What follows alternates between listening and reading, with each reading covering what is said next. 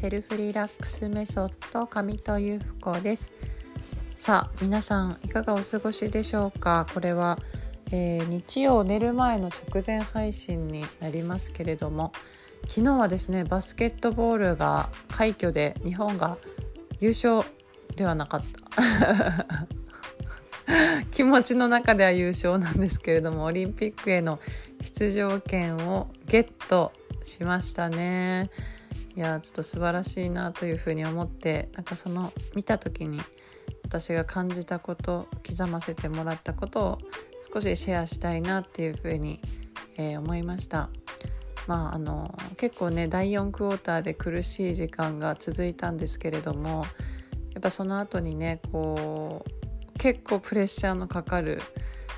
えー、フリースローであったりあとはまポイントですよね。を決めていった選手がいましたけどもやっぱそういう時にあの私たちはもちろん祈りますよね。入ってくれと祈るんですけどやっぱその選手が今までねこうやってきたことがやっぱそういうタイミングで、まあ、出てくるんだなってなんかつくづく思いましたしやっぱその舞台とかその瞬間っていうのはいつどういう形でやってくるかわからないんですけれどもま、そこに向けてこう日々があると思えばですね自分のまあ日常の些細なことであっても何かですねこう目標があったりこうこういうふうになっていきたいってした時にですねやっぱこうないがしろにできないなっていうふうに思ったんですね。でそして最後はやっぱり自分のことは自分で信じてあげる、ね、自分のことを信じられる自分であるっていうまあ、そこを作り上げていくにはやっぱりこう孤独な、ね、あの時間とかなんかこれは誰にも分かってもらえないんじゃないかとかね、まあ、そういうこう葛藤とかね、まあ、孤独とか葛藤とか挫折とかこうあるかもしれないんですけどうまくいかない時こそその選択肢が目の前に2つあって、ね、諦めるか諦めないかやるかやらないかみたいな本当にシンプルな世界なんだと思うんですけど、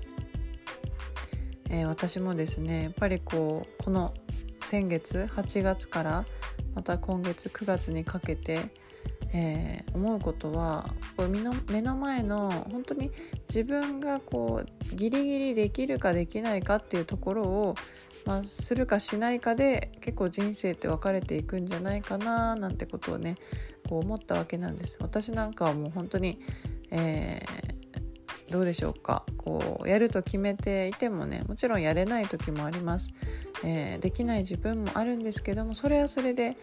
ねできなくてもいいと。でも諦めないっていう。そこがやっぱりすごく大切で、まあ、自分自身をねこう信じてあげながら短いスパンではなくて長いスパンでえー、物事を考えてね楽しんでいくっていう、まあ、そういう成長軸を持っていたいなっていうことをね改めて感じた昨日今日でございました。はい皆さん明日からまた月曜日始まっていきますね。元気いっぱいやっていきましょう。それではまたね